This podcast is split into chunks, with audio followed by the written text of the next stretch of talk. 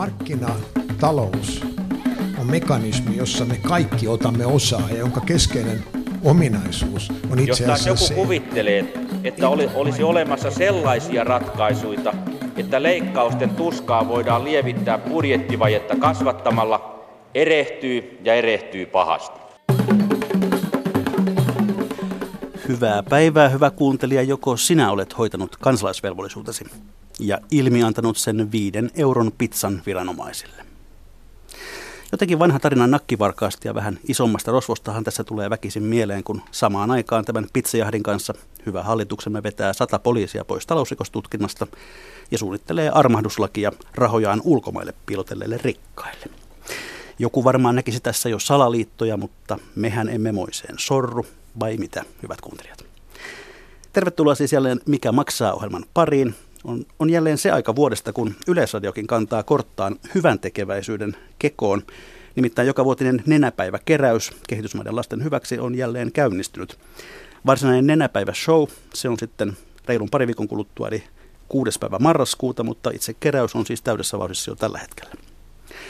No tässä ohjelmassa emme nyt välitä haasteita, eikä meillä ole niitä punaisia tekoneniäkään päässä tai toisaalta mistä te sen tiedätte, vaikka olisikin kun ette meitä näe, arvutelkaa. Mutta tänään me puhumme yleisemmin hyvän tekeväisyydestä Suomessa ja hyvän tekeväisyystaloudesta. Millaista on suomalainen hyvän tekeväisyys? Se tiedetään, että Suomessa lahjoitetaan rahaa hyvän tekeväisyyteen yli 100 miljoonaa euroa vuosittain. Mutta kuinka kovaa on sitten kamppailu noista rahoista? Tällä viikolla puolestaan eduskuntaakin on jälleen puhuttanut hallituksen suunnitelmat hurjista satojen miljoonien kehitysyhteistyöleikkauksista. Nuo leikkaukset iskevät voimalla myös suomalaisen hyvän tekeväisyysjärjestöjen toimintaan. Tänään meillä studiossa on kolme alan rautaista asiantuntijaa.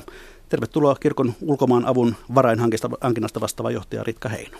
Kiitos. Hallitus on tainnut muuttaa tai on muuttamassa sinun työtäsi ilmeisesti haasteellisemmaksi vai kuinka? No aivan ehdottomasti. Kyllä on muuttamassa haasteellisemmaksi. Eli kirkon ulkomaan avulla on tulossa todennäköisesti noin 7 miljoonan euron leikkaukset kehitysyhteistyövaroista, että täytyy meidän kuroa se kasaan sitten tässä seuraavan muutaman vuoden aikana se 7 miljoonaa ja se ei ihan helppo homma ole, että kyllä haasteita tulee olemaan jatkossa. Onko se ylipäätään mahdollista kuroa jostain muualta? No Kirkon ulkomaanavun kohdalla se on mahdollista. Me ollaan jo vuosia sitten lähdetty tekemään erityisesti kansainvälistä varainhankintaa, joka tarkoittaa laajaa, laajaa niin kuin rahojen hakua muun muassa EU-sta ja esimerkiksi Britannian valtiolta, Diffidiltä ja USAIDiltä ja tämmöisiltä lähteiltä, joten meidän kohdalla se on mahdollista. Mä väittäisin, että suomalaisista järjestöistä, pienempien järjestöjen kohdalla se leikkaus, mikä heitä tulee koskemaan, niin se voi olla, että se on hyvin, hyvin haastavaa. En tiedä, onko edes mahdollista. No teidän kohdallanne käytännössä tässä vaiheessa, kun, kun leikkaus, leikkaukset astuvat voimaan, niin, niin mitä, mitä, mitä lopetetaan? Mitä loppuu? No meitä, me lopetamme useita toimintamaita.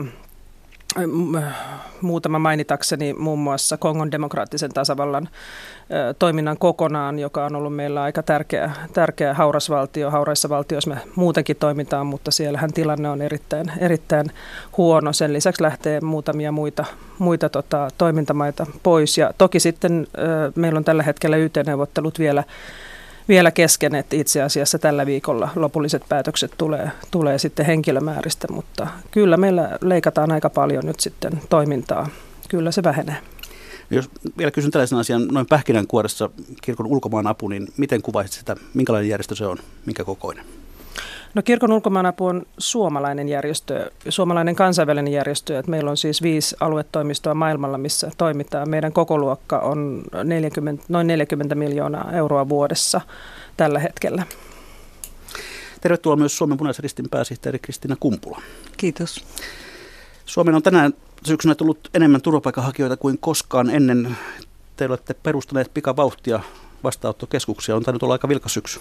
Tänään on ollut poikkeuksellisen vilkas syksy. No, kuinka monta keskusta teillä tällä hetkellä pyörii? Tulin kesälomilta elokuun puolessa välissä. Meillä oli seitsemän vastaanottokeskusta. Nyt kun tulin tänne, niin meillä on 71. Olitteko te millään tavalla varautuneet tällaiseen? Oltiin toki. Ei, ei se olisi mahdollista ilman varautumista.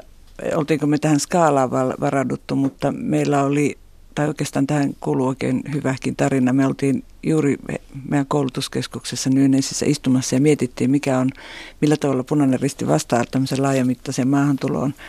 Ja, ja silloin meidän ohjelmajohtaja istahti vähän aikaa ja sanoi, että kuulkaa, minusta tuntuu, että meillä on juuri meneillään sellainen. Että kyllä me, meidän vapaaehtoiset ja ammattilaiset oli siihen varautuneet. Meillä on ollut vuodesta 1988 kulloisenkin maahanmuuttoviranomaisen kanssa sopimus siitä, että me pidetään yllä tällaista varautumista. Tähän on punaisen ristin oikeastaan perustyötä tukea viranomaisia tällaisessa tilanteessa. No viranomaiset kuitenkin korvaavat teidän kulunne täysimääräisesti. Onko tämä teille myös hyvä liiketoimi? Tämä ei ole meille liiketoimintaa, että hallitus tai viranomaiset korvaa sen, mikä meillä on kuluina. Ja, ja nyt kun näitä vastaanottokeskuksia on perustettu, niin meidän, sanotaanko, ja koko yhteiskunnan kannalta tärkeä kysymys on ollut se, että meillä on ollut valtava määrä, eilisen arvion mukaan noin 9000 suomalaista ollut mukana perustamassa näitä vastaanottokeskuksia. Se on tarkoittanut sitä, että he ovat siivonneet tiloja, kantaneet patjoja, kantaneet sänkyjä. Sitten kun turvapaikanhakijat ovat tulleet paikalle, niin he ovat niin kuin, tukeneet, on leikitetty ja on pelattu palloa ja, ja oltu mukana siinä, siinä vaiheessa, kun ihmiset tulevat mukaan. Että se on, se on semmoista, siinä yhtäältä me tuetaan viranomaisia tässä työssä, toisaalta se on ihan semmoista peruskansalaistoimintaa. No samalla tavalla vielä pähkinänkuoressa, niin mitä muuta Suomen punainen risti tekee kuin pyörittää vastaanottokeskuksia? Se tekee pääasiallisesti oikeastaan kansallisesti. Me ollaan iso vapaaehtoisjärjestö. Meillä on noin, noin 90 000 jäsentä, 45 000 vapaaehtoista lähinnä terveyden, ystävyyden, niin hyvinvoinnin alueella nuorisotoiminnassa. Sen lisäksi me ollaan kansainvälinen katastrofiapujärjestö niin kotimaassakin ja tehdään kehitysyhteistyötä. Ja tervetuloa myöskin mukaan tutkija Emilia Saukko. Kiitoksia. Sinä olet niitä harvoja, joka Suomessa on tutkinut suomalaista hyvän tekeväisyyttä. Miksi tämä on sellainen aihepiiri, että tähän ei ole tarttunut kovin moni muu? No, meillä on tilastoja vasta pidetty yllä vuodesta 2002, eli silloin lakimuutoksen myötä tuli tämä seuranta ja tilastointi, että sitä ennen ne on ollut oikeastaan isompien keräysten niin kuin itse ylläpitämiä tilastoja siitä, että paljonko rahaa on kerätty ja miten. Eli tavallaan kunnon aineistoja on ollut saatavissa vasta tällä vuosituhannella. Kyllä. Nekin päivittyy tällä hetkellä hyvin hitaasti. Että. No mikä sinut sai kiinnostumaan hyvän tekeväisyydessä tutkimuskohteen? Öö, no pakkohan tässä kohtaa onkin varmasti mainita tota, professori Juho Saari, joka on aika näkyvä tässä ollut huono-osaisuustutkimuksen alueella, että, että auttamista tutkinut ja sitä kautta sitten kiinnostuin aiheesta ja oli puhetta, että olisi mahdollista saada aineistoja. Kyllähän siitä on semmoinen oma tullut tässä vuosien mittaan. Eli väitöskirja on tekeillä. Kyllä joo. Hyvät kuuntelijat, myöskin te voitte osallistua tähän ohjelmaan. Harrastakaa hyvän tekeväisyyttä meitä kohtaan ja kommentoikaa tätä meidän keskusteluamme ja esittäkää kysymyksenne Yle Radio 1 lähetysikkunan kautta. Jussi Pylväs haukan silmineen seuraa tuolla keskustelua tuolla lasin takana ja palaamme näihin teidän kommentteihin ja kysymyksiin sitten hieman ennen kello 11. Käydään sitten varsinaisesti näihin, näihin asioihin. Kun kerran talousohjelmassa olemme, niin aloitetaan numeroista ja luvuista. Tutkija Emilia Saukko, paljonko suomalaiset siis vuosittain nyt antavat rahaa hyvän tekeväisyyteen? No luvut on ollut aika vahvassa nousussa niin kuin koko tämän kymmenen vuoden tarkasteluajan, mikä meillä on, on ollut, että alle, alle sadasta tuhannesta siis sadasta miljoonasta, oliko 87 miljoonaa oli, niin ollaan noustu jo reippaasti yli sadan miljoonan vuosittain. No se on noin 20 per suomalainen. Onko se paljon vai vähän? Mitä te sanotte? No onhan se paljon myöskin. Se riippuu vähän antajastakin, mutta kyllä me nähdään se, että, että nyt esimerkiksi SPRn nälkäpäiväkeräyksen tulos on neljä miljoonaa lähestulkoonsa. Ja, ja se kertoo siitä, että, että se on syntynyt viitosista mark- euroista, ja markoista ei enää euroista ja, ja, ja sitten kaksikymppisistä, jos me ajatellaan, että kyllä se monen kukkarossa on iso summa. Toisaalta vuositasolla 20 per naama, niin ei se nyt ihan hirveän isolta summalta kuulostaa. Miten, Su- miten Suomi sijoittuu kansainvälisesti? Olemmeko me hyviä lahjoittajia vai minkälaisia, Emilia Sakko? No Suomi sijoittuu aika keski, keskivaiheelle. Meillä on semmoinen globaali tarkastelu on semmoinen, missä on tutkittu oliko 153 maata, ja Suomi ja Ruotsi, että nämä menee aika sille alueellisesti. Että Suomi ja Ruotsi menee aika, aika rinnakkain jo. Meillä on sen Täs, tässäkin verran, asiassa. Tässäkin asiassa, joo. Ja meillä on tietysti nämä hyvinvointivaltiorakenteet, jotka on suojannut meitä, että samalla tavalla ei semmoista niin kuin tyhjän päälle jäämistä tapahdu kuin jossain vaikka Etelä-Euroopan maassa. Mistä päin löytyvät sitten ne kaikkein anteliaammat lahjoittajat kansainvälisesti? Nyt jos mä sanoisin, että oliko Aasian suunnalla, Australiassa ja niin kuin tämmöisiä, sitä auttamista on siinä tavallaan koottu indikaattori kolmesta eri tekijästä, eli rahalahjoittaminen, ajan, siis niin kuin ajan käyttäminen hmm. auttamistoimintaan ja sitten tuota, tuntemattoman ihmisen auttaminen. Tuosta kuvittelisin, että USA olisi sellainen lahjoittajien kultamaa. Siellä miljonäärit harrastavat hyvää tekeväisyyttä. Voisi kuvitella. No. No, jos katsotaan tätä suomalaista pottia, niin miten se jakaantuu? Ket, ketkä ovat oli näkyvinen jonkun tällaisen tilaston, että noin 80 prosenttia rahoista menee 20 suurimmalle toimijalle. Kyllä. Keskittymiskehitys on ollut aika vahvaa. No, ilmeisesti kaksi suurta toimijaa istuu tässä pöydän ääressä, mutta ketään muita kuin kirkon ulkomaanapu ja SPR löytyy sieltä kärjestä? Öö, kulttuurirahasto. Öö, aika suurena nousijana meillä on ollut nyt viime vuosina noin uskonnolliset medialähetysjärjestöt. Semmoisia vähemmän tunnettuja tai niin kuin ehkä suurelle yleisölle, semmoisia, jotka ei mainosta ja kenen kustannukset on aika pieniä. Minkä tyyppisiä järjestöjä? IRR-TV, Patmos, radiolähetysjärjestö, tämmöisiä. Niiden osuus on kasvanut jatkuvasti tuossa 20 suurimman keränneen joukossa. No, mm, Kristina Kumpula, miten teidän tulobudjettinne rakentuu? Kuinka paljon on lahjoitusrahaa, kuinka paljon on sitten jotain muuta? Silloin kun puhutaan kansainvälisestä kehitysyhteistyöstä, niin, niin se on 50 prosenttia on, on niin lahjoitusrahoitusta. Punaisen ristin taloutta kun katsotaan, niin valtaosahan me oma varainhankintaa, kun me ollaan muutakin kuin kehitysyhteistyöjärjestö tai pääasiallisesti muuta. Meidän toiminnan keskiössä on meidän kotimaan toiminta – normaalit osastotoiminta ja siinä, siinä sitten on oma muu varainhankinta ja oma sijoitusomaisuuden hankinta. Ja, ja, ja kehitysyhteistyöstä ja kansainvälistä avusta, riippuen tietenkin katastrofeista, voi olla valtava suurikin osuus yksittäisten lahjoittajien. Me katsotaan, me ollaan molemmat Ritken kanssa seurattu esimerkiksi Haitin keräykset, keräyksen Filippiinit, Nepalit, joissa kansalaisten anteliaisuus on ollut ratkaiseva myöskin sen avun toimittamisessa. Sen lisäksi, että me ollaan saatu sekä Euroopan unionilta että ulkoministeriöltä rahoitusta. Jos katsomme ihan kokonaisuutena punaisen ristin budjettia, niin, niin lahjoitusten osuus kaikkiaan, niin paljonko se, mitä luokkaa se on? Koko budjetista mä sanoisin, että se on semmoisen 10-12 prosenttia. Eli ei sitten kuitenkaan millään tavalla kantava rakenne, jos näin voisi sanoa. Ei meillä pitää muistaa se, että meillä on 500 paikallista osastoa ja, ja, ja piirijärjestöt, jossa, joka muodostaa suurimman osan meidän budjetista veripalveluja sellaiset, että, että ehkä, ehkä se on niin oma, oma kokonaisuutensa, tämä punaisen ristin kokonaisuus, kun me ollaan osa kansainvälistä liikettä, joka ollaan kuitenkin kotimaan järjestö. Vähän tulee konsernirakenne. No pikkusen ehkä sitten. No miten kirkon ulkomailla, miten teidän tulobudjettinne rakentuu?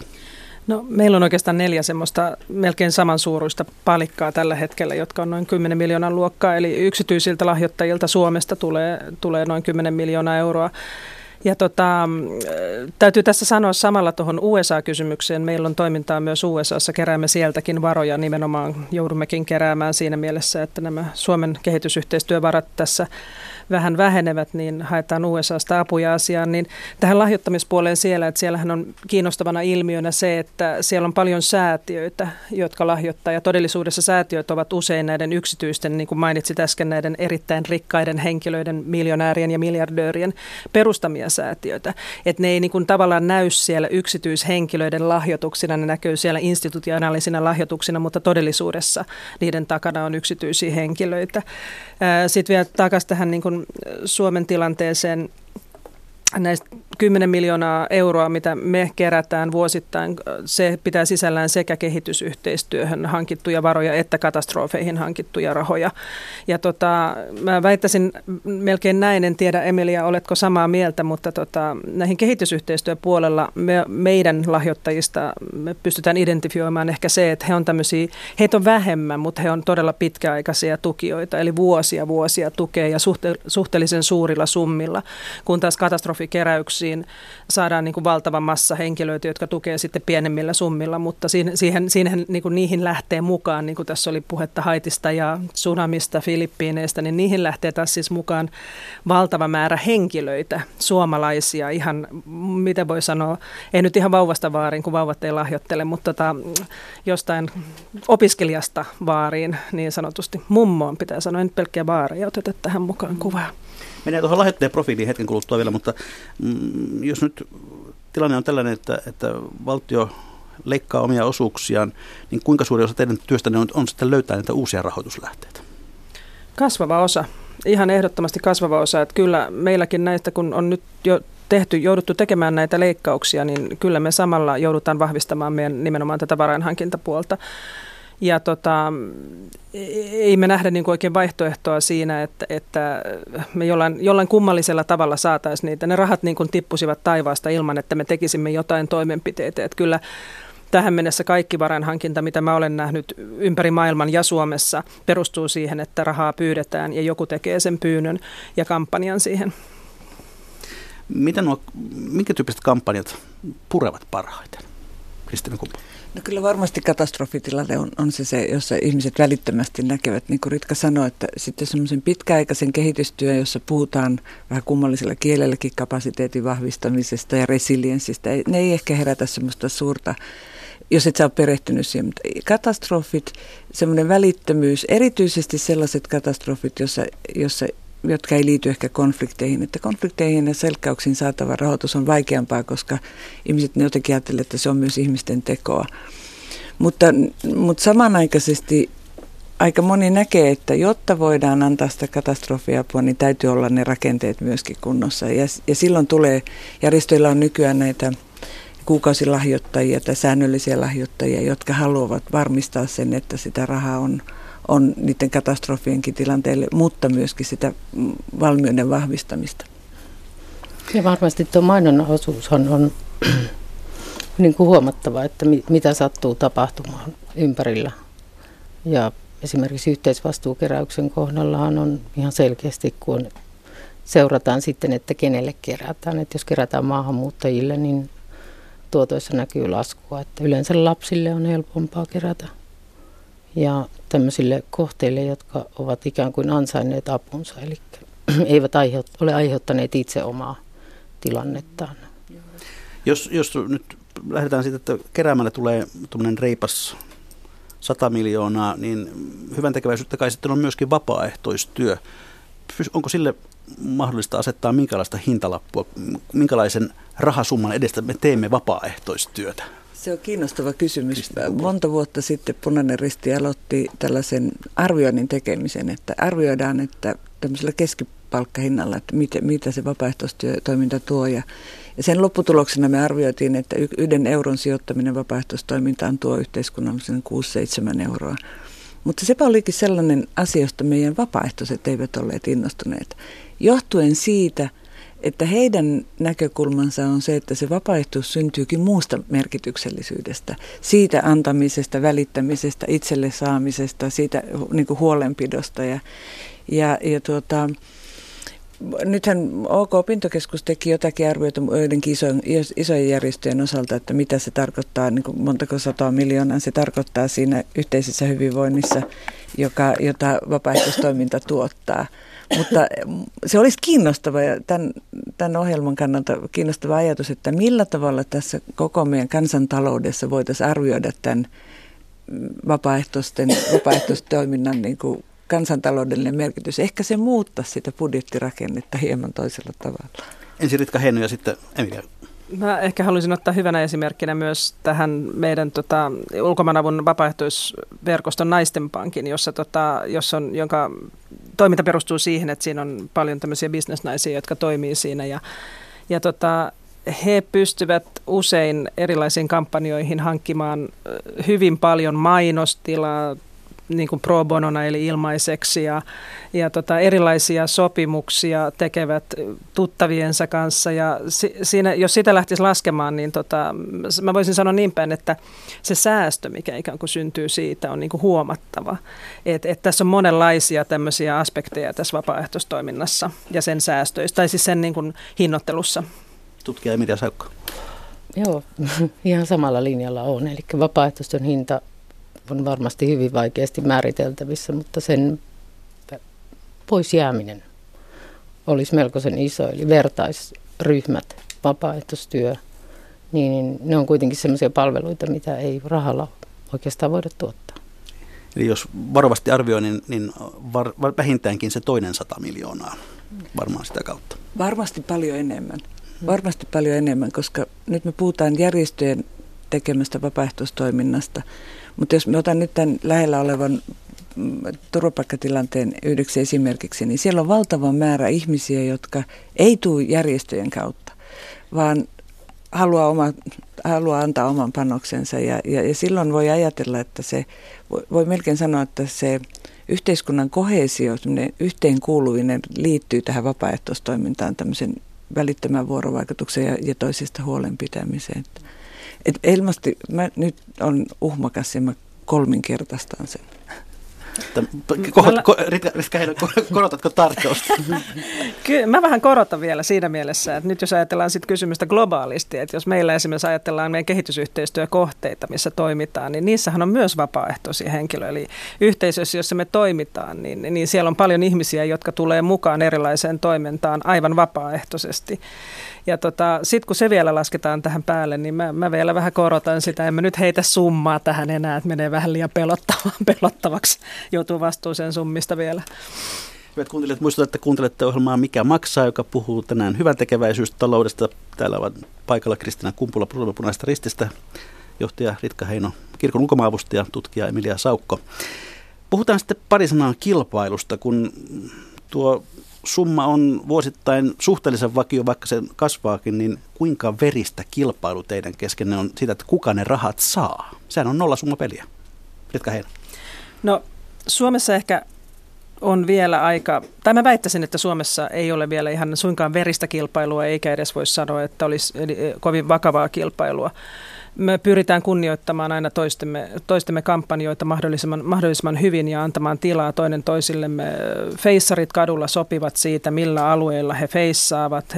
Hyvin järjestelmällistä täällä. Sitten täytyy muistaa, että Suomesta puuttuu vielä useita isoja järjestöjä, Oxfam, äh, ActionAid, tämän tyyppisiä järjestöjä. Et meillä, ei ole edes, meillä ei ole vielä edes niin koko skaalaa siitä, missä monissa muissa Euroopan maissa on. Emilia Saukko, onko kilpailuveristä? No mä melkein sanoisin, että ei kilpailla niinkään toisiaan vastaan, mutta markkinaosuuksista. Eli, eli kyllä siitä rahasta joudutaan, että se ei, ei voi semmoista niin kuin tavallaan huonon hengen ilmapiiriä niinkään, mutta rahaa vähenee. Kristina Kumpula. Joo, jatkan vähän tuosta Ritkan ja Emiliankin ajatuksen pohjalta, että jos nyt katsoo niin kuin vähän filosofisesti sitä ajatusta, mitä mitä itse ajattelen ja, ja monet muidenkin järjestöjen kollegat jakaa, on se, että tällä hetkellä on niin, että, että jos jollakin järjestöllä on onnistumista, niin se aika nopeasti jaetaan, koska me nähdään, että se vaikuttaa tähän suomalaiseen yhteiskuntaan kasvavana auttamisena ja innostuksena. Mä otan nyt tämän meneillään olevan ohjelman, tämän pakolaisten turvapaikanhakijoiden vastaanoton. Se on ikään kuin tämmöinen virta, joka tuo mukanaan uusia asioita. Monet järjestöt, jotka eivät ole mukana turvapaikkatoiminnassa, raportoivat lisääntyneestä vapaaehtoistoiminnasta. Uusia jäseniä, uusia vapaaehtoisia.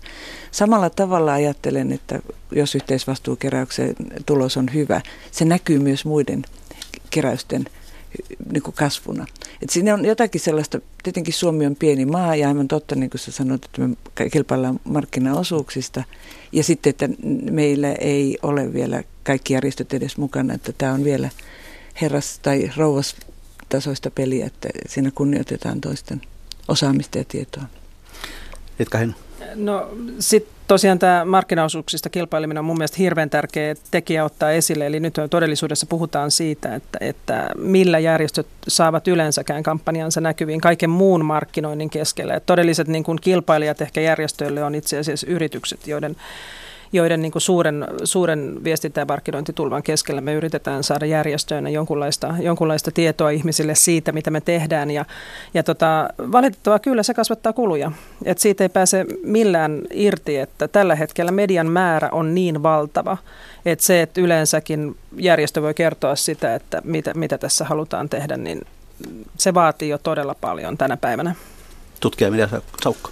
Joo, siis tämä on ja etenkin näkyvissä siis sosiaali- ja terveysalan järjestöillä, joilla, joilla tavallaan ei ole niin vakiintunut ehkä se lahjoittaja väki.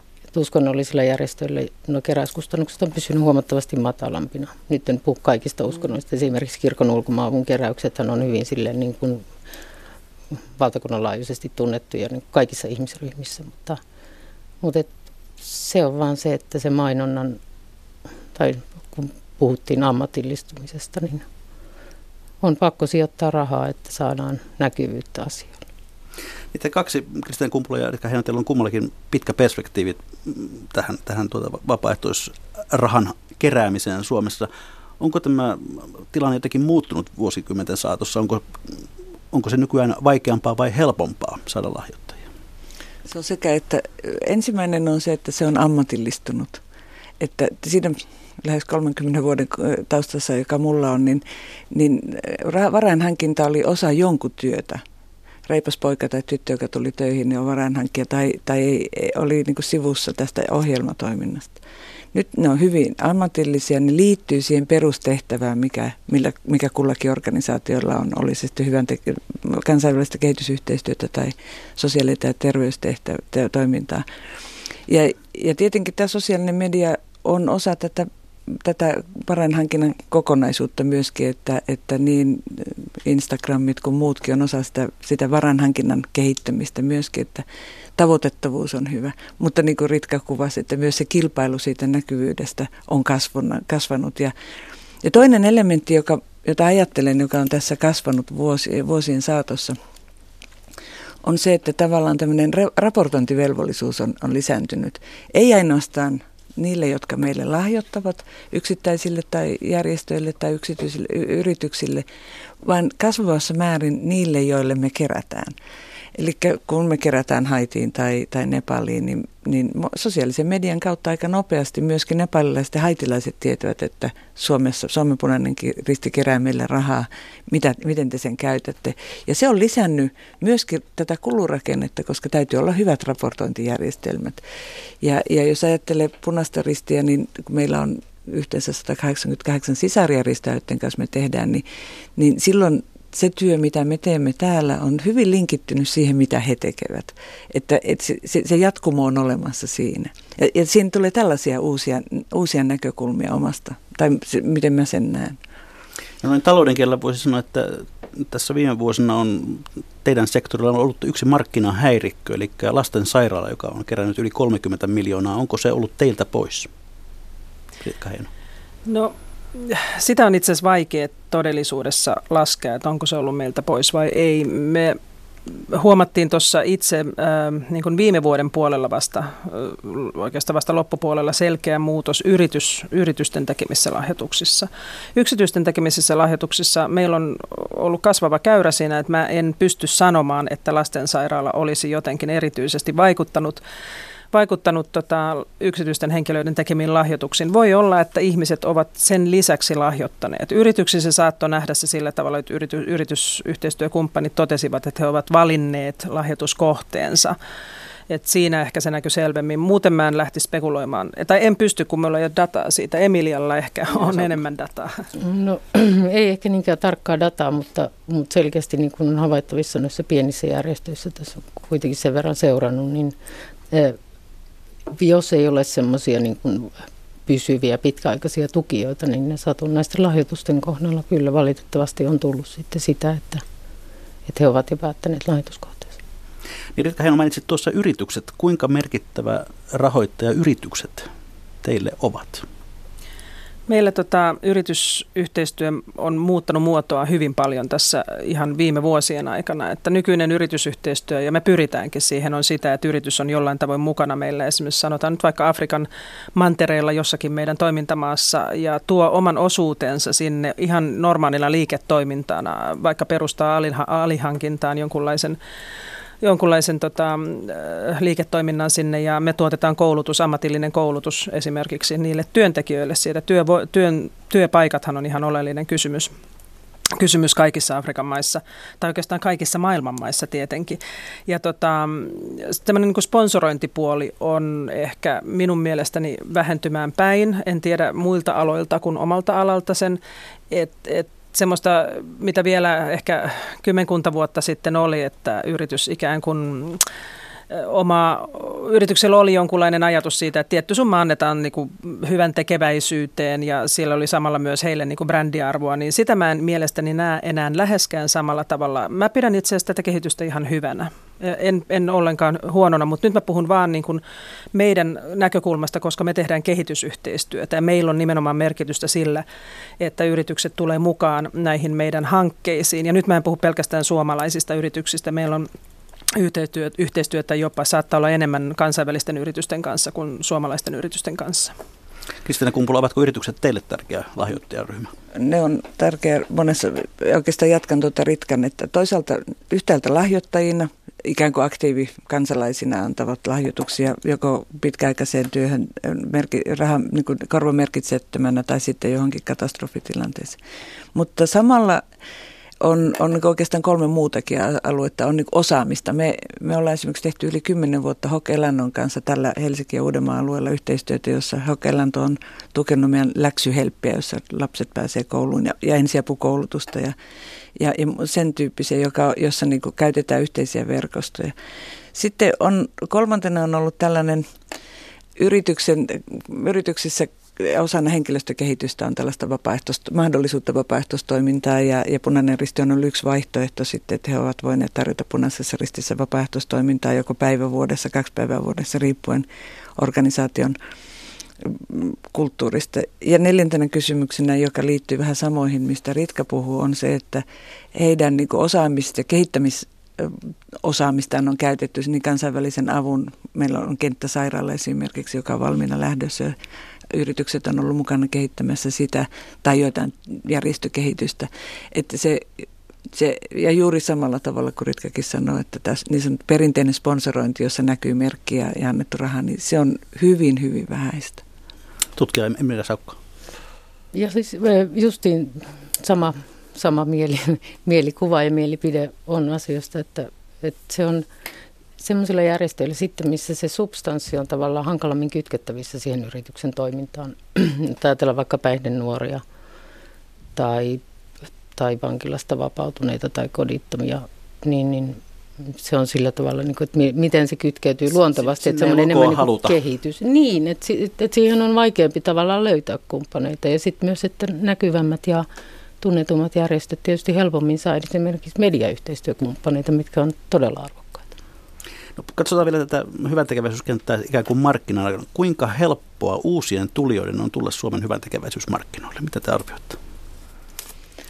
Ei se ole yksinkertaista. Mä voisin ajatella, että se vaatii paljon investointia, pitkän tähtäimen suunnitelmaa, niin kuin hyvä, sen hyväksymistä, että kestää muutamia vuosia ennen kuin merkki tai järjestö on tullut tunnetu, tulee tunnetuksi ja yhtä lailla paljon aikaa ja rahaa siitä, että, että saa sen, sen niin kuin istutettua itsensä tähän suomalaiseen yhteiskuntaan, että, että varmastikin kansainväliset järjestöt, jotka pohtivat tulemista Suomeen, niin katsovat sitä niin kuin aika merkittävänä investointina.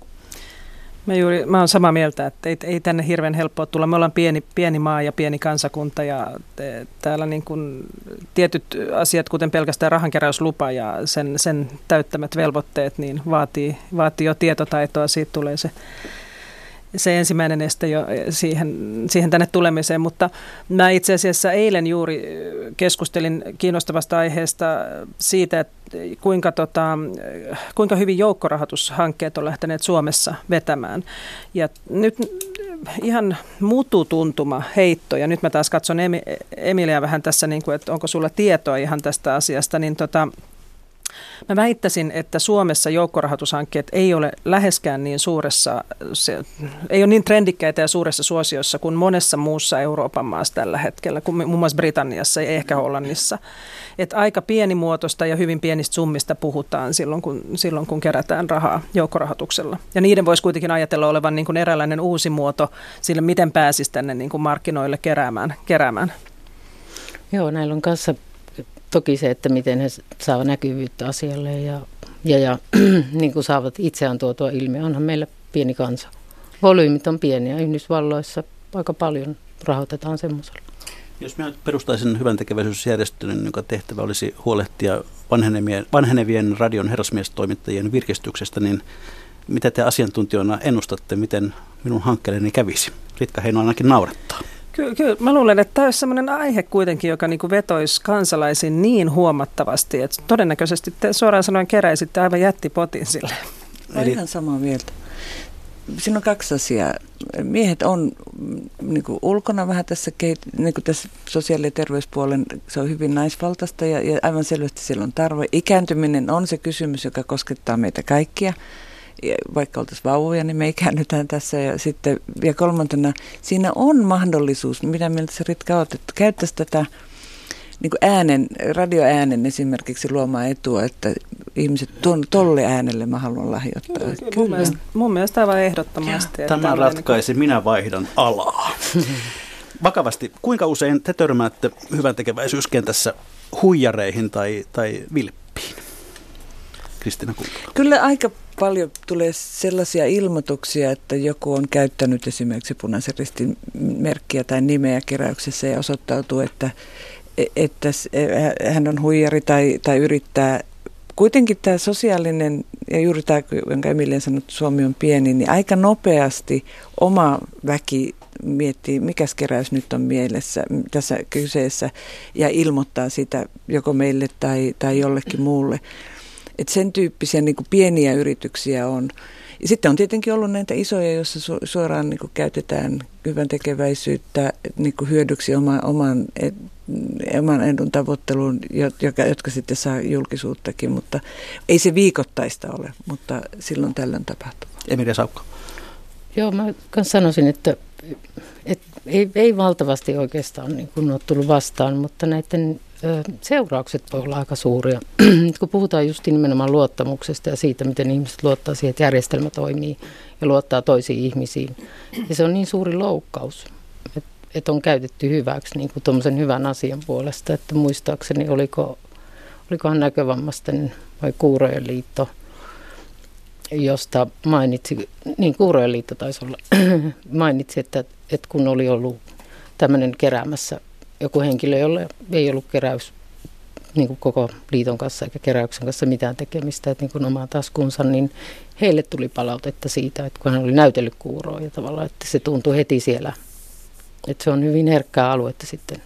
No jos ajattelee vähän niin kuin historiallista perspektiiviä tälle oikein pitkälle taaksepäin, niin kaikki järjestöt on saaneet alkunsa siitä, että on ollut joukko yksityisiä ihmisiä, jotka on lähteneet tekemään jotain hyvää ja sen jälkeen, sen jälkeen on todettu, että kannattaisi ehkä tehdä tämä jotenkin järjestelmällisesti, jotta muun muassa pystytään estämään se, että joku muu hyväksi käyttää tätä ja rahat menee perille niin sanotusti, ei pidä sanoa perille, mutta rahat käytetään, käytetään niin kuin oikeaan kohteeseen, niin tota, Kyllä mä sanoisin, että Juuri tämä on se syy, minkä takia järjestöillä on hallintokuluja. Tai ei juuri tämä, mutta tämä on yksi tärkeä syy, minkä takia puhutaan järjestöjen hallintokuluissa. Meillä täytyy olla systeemit. Meillä on kirjanpito, meillä on seuranta, meillä on systeemit siihen, ettei meidän brändiä käytetä väärin.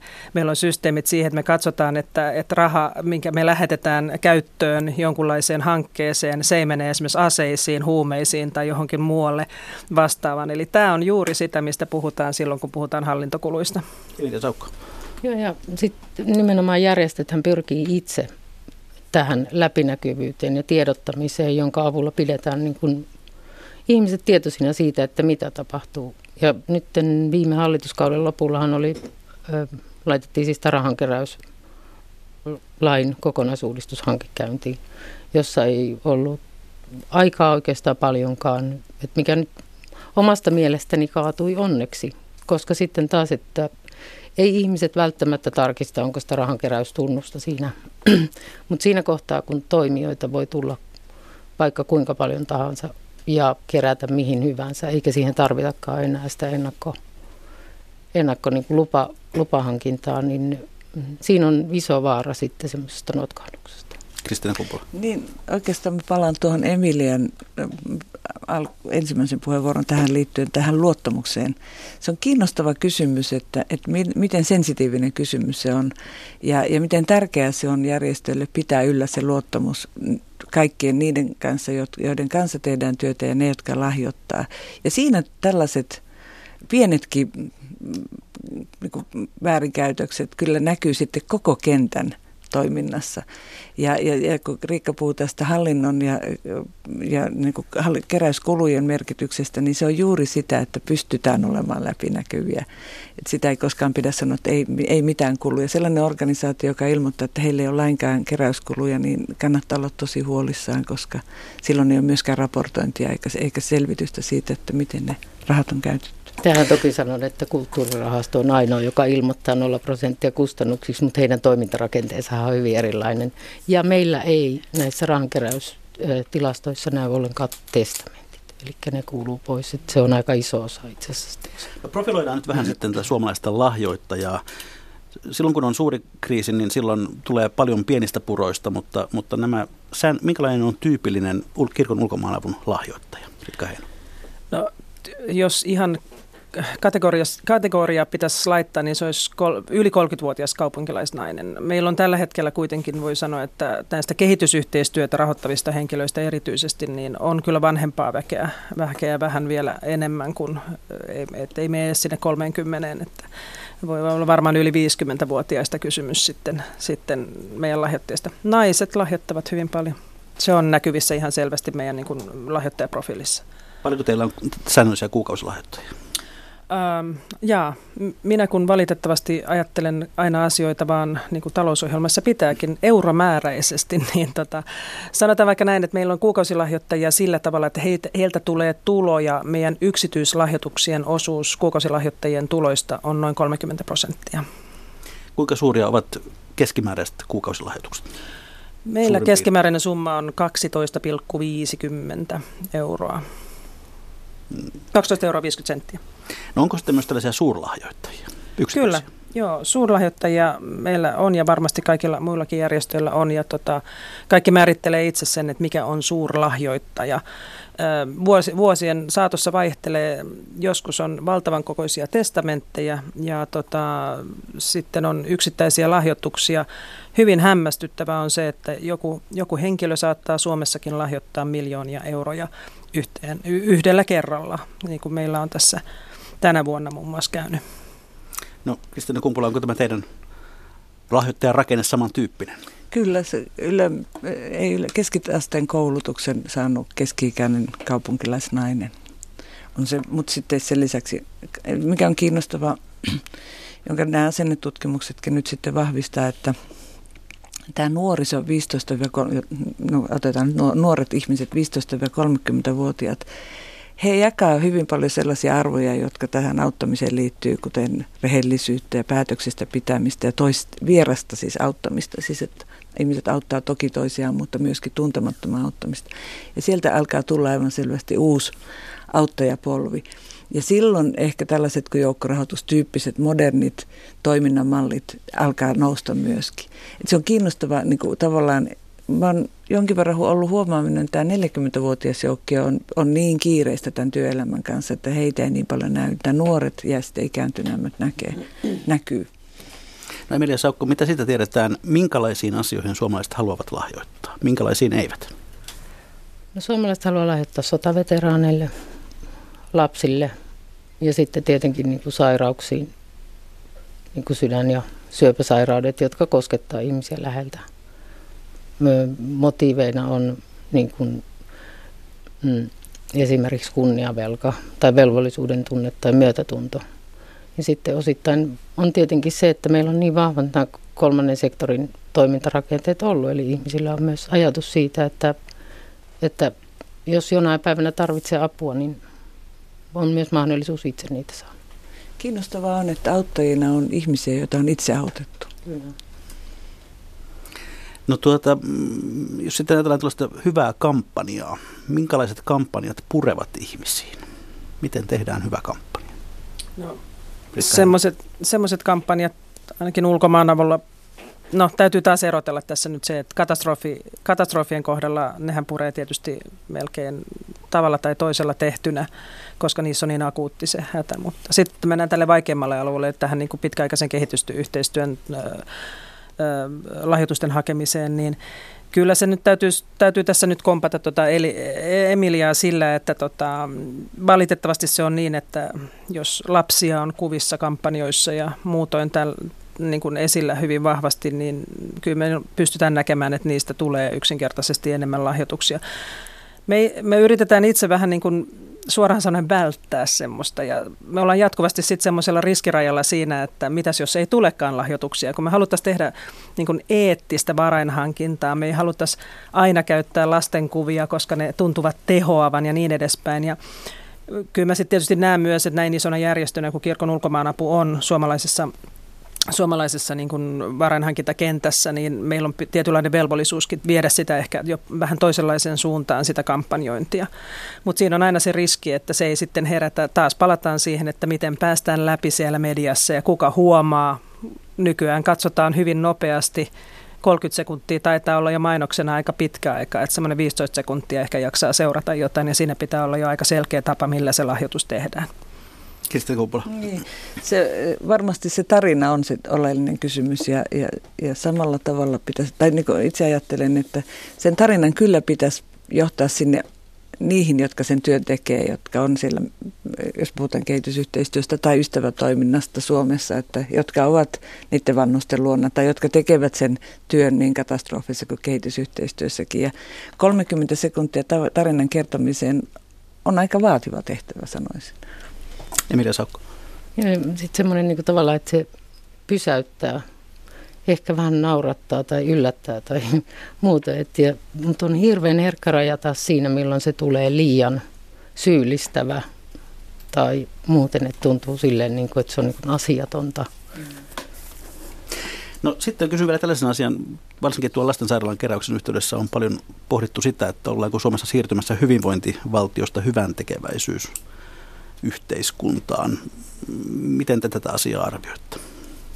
Kristina Kumpula. Kyllä Suomi vielä on hyvinvointiyhteiskunta ja, ja jos ajatellaan hyvän tekeväisyyden tai hyvää tekemisen kulttuuria, niin, niin oikeastaan hyvän tekemisen kulttuuri kasvaa hyvinvointiyhteiskunnassa. Että hyvät rakenteet, jotka turvaa perusturvan toimeentulon, on myös tämmöisen hyvän tekemisen ja vapaaehtoistoiminnan, kansalaistoiminnan edellytys. Että se ei kulje niin päin, että, että niin kuin häviävä, heikkenevä hyvinvointiyhteiskunta tuottaisi sitten hyvän tekemistä, vaan vah, ne molemmat on toistensa edellytyksenä vahvoina. Ja, ja, ja sillä tavalla ajattelen, että järjestöt ja kansalaistoiminta määrittääkin itsensä nimenomaan niin kuin sen kansalaistoiminnan näkökulmasta ja se toisista välittämisen maailmaan ja, ja, ja lähtee siitä, että ne universaalit niin kuin perusturva taataan sitten viranomaistoiminta julkisen palvelun kautta. Ritka Heino. Joo, mä oon, mä oon todella samaa mieltä tuosta, että nämä tukee toisiansa. Että, että tota, mä haluaisin ehkä nostaa esille semmoisen mielenkiintoisen asian, joka tulee usein esille siinä, kun keskustellaan siitä, että tuleeko, tuleeko Suomesta hyvän tekeväisyysvaltio. Siinä viitataan usein USA, USA-laiseen niin hyvän tekeväisyyskulttuuriin. Mä lähden nyt sinänsä pohtimaan USAn sosiaaliturvaa, enkä muitakaan, niin kuin, muitakaan palveluja. Se, se ei ollut tässä pointtini, vaan oikeastaan se, että se, mikä kannattaisi huomata, on se, että USAn valtio tukee kehitysyhteistyötä USAIDin eli tuttavallisesti USAIDin kautta huomattavilla. Se on eräs suurimmista niin kuin maailman, maailman tota, kehitysyhteistyön ja humanitaarisen avun tukijoista maailmalla. Ja nehän on verovaroja, mistä siinä itse asiassa puhutaan. Eli mun mielestä on aivan harhaanjohtavaa puhua siitä, että USAssa olisi pelkästään niin kuin, ää, yksityislahjoittamiseen perustuva hyväntekeväisyys, hyvä, hyväntekeväisyyskulttuuri päinvastoin. Siellä on valtiollista rahaa, siellä on institutionaalista rahaa, jolla on hyvin selkeä niin kuin raportointi raportointivelvollisuus takaspäin ja näin edespäin. Että kyllä nämä tukee niin kuin toisiansa aivan selvästi, että lahjoittamiskulttuuri pitää sisällään sen, että kumpikin, kaikki, kaikki nämä osa, osa, osa-alueet toimii. tutkija Emilia Saukko. Ja mä sanoisin, että hyvin vaikea on ensinnäkin verrata oikeastaan maita. Suomi on aika ainutlaatuinen kaikessaan. Siis siinä myös, että meillä on RAY, joka rahoittaa paljon. Sen, minkä sanoisin ehkä myös, että nimenomaan tuo institutionaalisten rakenteiden merkitys on niin tärkeä, että jos vaan sanotaan, että järjestötoiminta on tärkeää, mutta hallitus ei kuitenkaan pyri tekemään koko hallituskaudella minkäänlaisia toimia sen eteen, että järjestöjen toiminta helpottuisi, että se tunnustettaisiin, niin kyllähän siinä on sellainen arvopolitiikka. Vilkastaan sitten hieman, että lähetysikkunan satoa täällä nimimerkki Else kommentoi, että hallintokulut mahdollistavat ammattimaisen ja tehokkaan avustustyön, ja tästä varmaan tässä studiossa valitsee yksimielisyys. Sitten anonyymi kommentoi, että antaa sotaveteraanin kouraan satkun, niin ei mene verenimijöille. nimimerkki Merikapteeni kirjoittaa, että olen, kirjoittanut, olen tavannut kirkon ulkomaanavun sakkia muun muassa Etelä-Amerikassa ja Etelä-Euroopassa. Omasta mielestäni ja kokemustani he ovat hyvää sakkia, vaatimattomia ja sivistyneitä. Heidän työnsä vaikeutuu nyt, kun rahoitus ajautuu epävarmempaan suuntaan. Kiitokset otetaan vastaan, eikö vaan? Kyllä, kiitos paljon. Sitten tuota, Täällä vielä nimimerkki tutkittua tietoa kommentoi, että hallitushan päätti siirtää rahoituksen näiltä halpatoimijoilta yksityisille, joiden palkkakustannukset ovat moninkertaiset. Siihen keskusteluun ei ehkä kannata mennä nyt. Sitten todetaan vielä näin, että äh, Kanadassa on selkeästi laskettu, että verotuksen kautta päätyisi enemmän rahaa kohteisiin, mutta juuri kukistunut konservatiivihallitus kampanjoi charity-talouden puolesta. Nyt alkaa jälleenrakennuksen aika neokonservatiivien vallan jäljiltä vaalituloksen perusteella – Tämä meni jo aika pitkälle politiikkaan. Jussikka kommentoi vielä, että 1980-luvulta lähtien lähtenyt uusliberalistinen kehitys korostaa kansalaisia hyväntekeväisyysjärjestöjen merkitystä sosiaalisen hädän helpottamisessa valtiollisten toimijoiden sijaan. Varsinaisia kysymyksiä täältä nyt ei tällä erää löytynyt, mutta kiitoksia kommenteista. Ja sitten hyvät kuulijat, olemme jälleen siinä kohdassa lähetystä, jolloin on viikon talousvinkkien ja talousviisauksien aika pankaa hyvä kiertämään, lähettäkää vinkkejä ja viisauksia ne minulle osoitteeseen, sähköpostilla osoitteeseen juho-pekka.rantala.yle.fi tai ihan perinteisellä postilla postilokero 88 00024 Yleisradio. Ja ennen tota, tämän viikon yleisövinkkiä, niin Emilia Saukko, mikä on sinun viikon talousvinkkisi tai viisautesi? No ehkä mä kehottaisin ajattelemaan, että kannattaa sijoittaa tulevaisuuteen. Eli se arvomaailma, mikä me siirretään lapsille ja muille ihmisille ympärillä, niin, niin tota, että mietitään, että minkälaisessa maailmassa halutaan elää. Halutaanko me elää sellaisessa maailmassa, että, että kukaan ei välitä, jos sä kaadut tuonne noin kadulle, vaan vie sulta lompakon. Että kyllä se, kyllä se vaan silti niin auttamisen arvot tulisi ylläpitää ihan jokaisen mielessä se on semmoinen, mikä äkkiä haihtuu sitten, jos aletaan elää pelkästään tämmöisessä talouskeskeisessä markkinavetossa yhteiskunnassa. Tässä on nyt tämmöinen talouden vastainen vinkki. Se oli ihan tervetullut. Sitten johtaja Ritka Heino kirkon ulkomaavusta. No, haluaisin ehkä antaa, antaa talousvinkin, ei tämä nyt varsinainen vinkki ole, mutta painottaa sitä yrityksille erityisesti. Eli mun, mun sanomani oli se, että lähtekää niin kuin rohkeasti yritykset, suomalaiset yritykset investoimaan ja innovaatioiden, innovaatioiden kanssa erityisesti tuonne Afrikan mantereen markkinoille. Siellä on kasvavat markkinoinnit, se voi pelastaa teidän yrityksenne myös. Ja tehkää se kehitysyhteistyöjärjestöjen kanssa, jotka on olleet siellä todella pitkän aikaa. Ja punaisen ristin Kristina Kumpula päättää Emilia, kierroksen. Emilia vei mun, mun kehotuksen. Ottakaa, pitäkää kiinni välittämisen ja huolenpiden arvoista, mutta kun se on jo sanottu, niin mä sanon, että kaikki, jo, jolla on työmatkalle 10 kilometriä pyöräilkää, se tuottaa omaa hyvää ja yhteistä hyvää. Kiitos, se oli konkreettinen neuvo. Ja viikon yleisövinkki, se tulee Rovaniimalta, josta Tarja kirjoittaa näin. Joskus kannattaa maksaa laadusta, mutta arjessa kannattaa miettiä milloin. Kannattaa pohtia kunnolla, missä asioissa oikeasti tarvitset merkkituotteita. Monessa tuotteessa halvemmat ovat ihan yhtä hyviä tai ainakin kelvollisia. Onko sinulla vain tapana käyttää kalliimpaa merkkiä esimerkiksi vaatteissa, elintarvikkeissa, pesuaineissa vai muissa hygieniatuotteissa ja vastaavista tätä kannattaa miettiä. Kiitoksia hyvät keskustelijat, kiitoksia Kristina Kumpula, Ritka Heino ja Emilia Saukko. Mikä maksaa, sitä ihmetellään jälleen viikon kuluttua.